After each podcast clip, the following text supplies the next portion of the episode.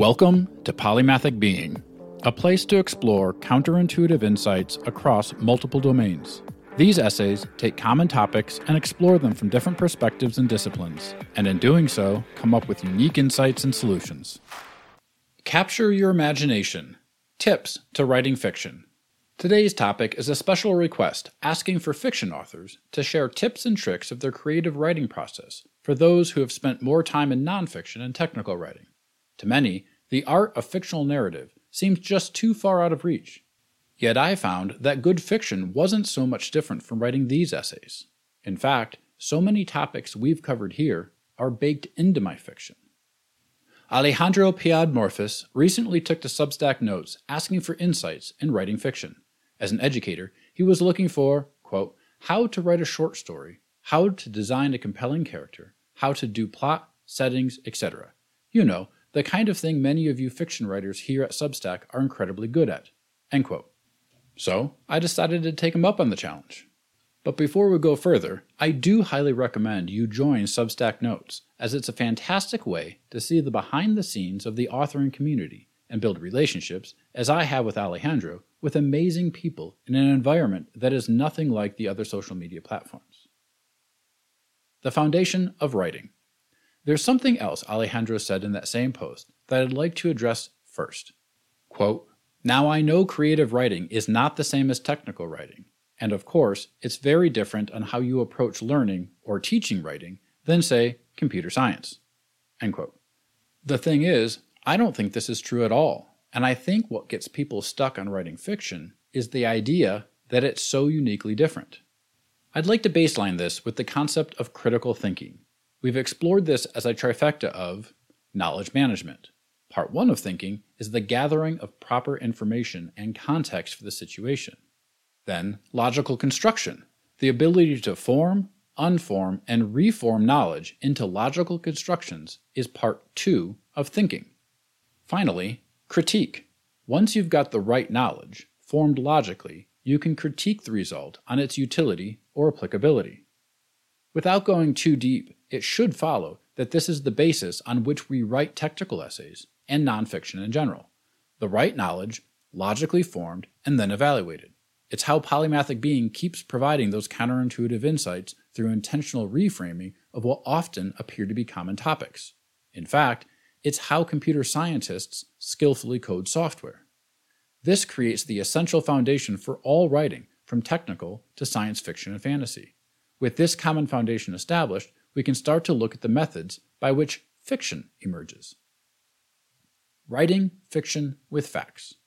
To those who've read my debut novel Paradox, you'll see that a great many of the topics that are woven in, that create the backbone of the plot, were first explored here on Polymathic Being.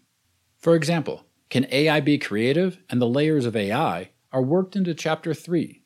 Eliminating Bias in AI and ML became a lecture Kira attends in grad school in Chapter 4. What's in a Brain is blended across a couple of chapters. The enemy's gate is down is woven throughout as the characters struggle to conceptualize the world they face and solve wicked problems. Interestingly, AI computes and humans think was written because of what I learned in the book.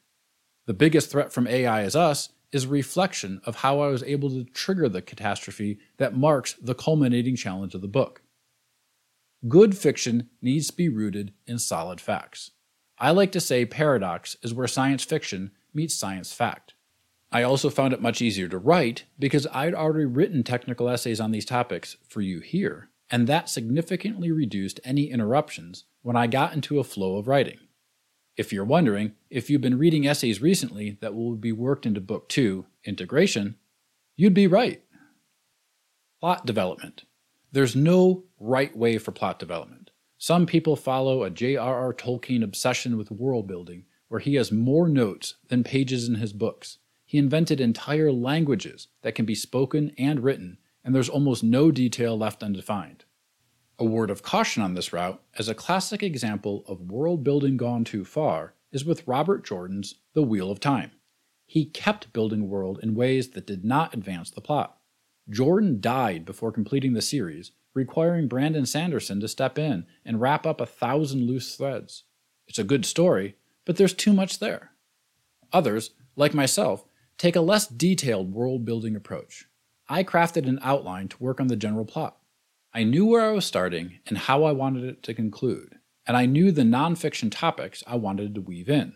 The rest relied on one exceptionally valuable adage I heard but can no longer find the source of. Quote, Good writing should surprise the author. While the overall plot arc of Paradox remained largely the same, I was constantly surprised by not only the twists and turns that emerged, but also the complex relationships of who was causing the twists and turns. I feel like having a well formed but loosely coupled plot allowed me to explore numerous potentials along the way, which made the story better. Character development. Character development is very similar to plot development. Some people create very rich and deep characters that are fully detailed. I think it depends on the genre, to be honest. Romance novels are notorious for high fidelity characters, but they have few of them, and the entire point is a deep emotional connection. I took a more minimalist approach in Paradox, where my two main characters, Kira and Noah, have a developed backstory. The rest do not. I chose not to because it did not advance the plot.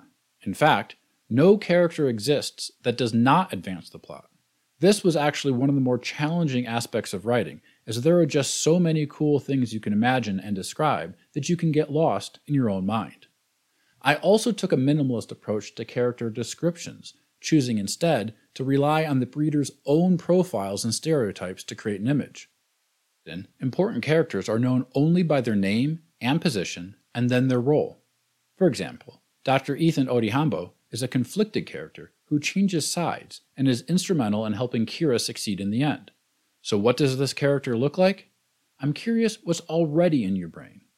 The key here, for any educator helping people learn to write, is to also teach them to learn how to leverage and engage the imagination of the readers. The use of words that elicit powerful profiles will do more character development in their minds than you can do with all the words in the world. A note on dialogue.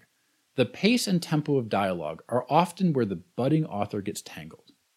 Phrases like he said, she said, he asked, she answered, as indicators of the dialogue, become frustrating and repetitive very quickly. Instead, first try to reduce the number of speakers so you don't have to keep reminding people which character is talking and let the dialogue flow back and forth comfortably. Second, turn the tag into an action. Instead of, Kira said, have Kira pulled her hair behind her ear. Similarly, you can do things like Noah looked up sharply, confusion crossing his brow, and Hector thought for a moment before replying. Anywhere you might have words like said, just change them to an action that moves the plot and enriches imagination. Using enablers. Another axiom that's critical to remember in authoring, or anywhere else, is one that I crafted a few years ago while leading a team of young engineers. Quote, the fastest way to fail is to think you can or should do it by yourself. End quote. When I wrote Paradox, I spent five years rolling these ideas around in my head and talking to my wife, my cousin, and dozens of other people as I wrangled with the concepts.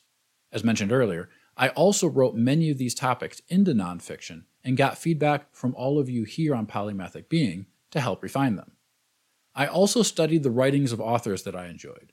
I looked at how Orson Scott Card created his world, and I actually borrowed narrative constructs from a web serial I'm reading entitled The Wandering Inn. I found what I liked, and I worked to learn how it was done, and then wove it into my own writing. Lastly, I'd be remiss not to discuss the role of AI, specifically through the advanced large language models that were helpful in both scene and character development.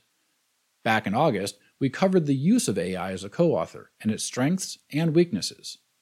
Suffice it to say that AI is actually a terrible writer, and it wasn't my voice or style, so I can confidently state that Paradox is all my own words.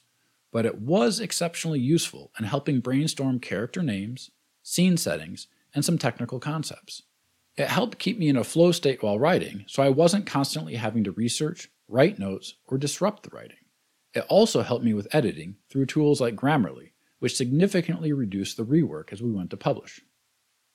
In summary, writing requires the ability to critically think, needs to be built on a strong grasp of facts, a constant reminder that good writing should surprise the author, and that you can harness the imagination of your readers to world build better in their own minds than you can on paper.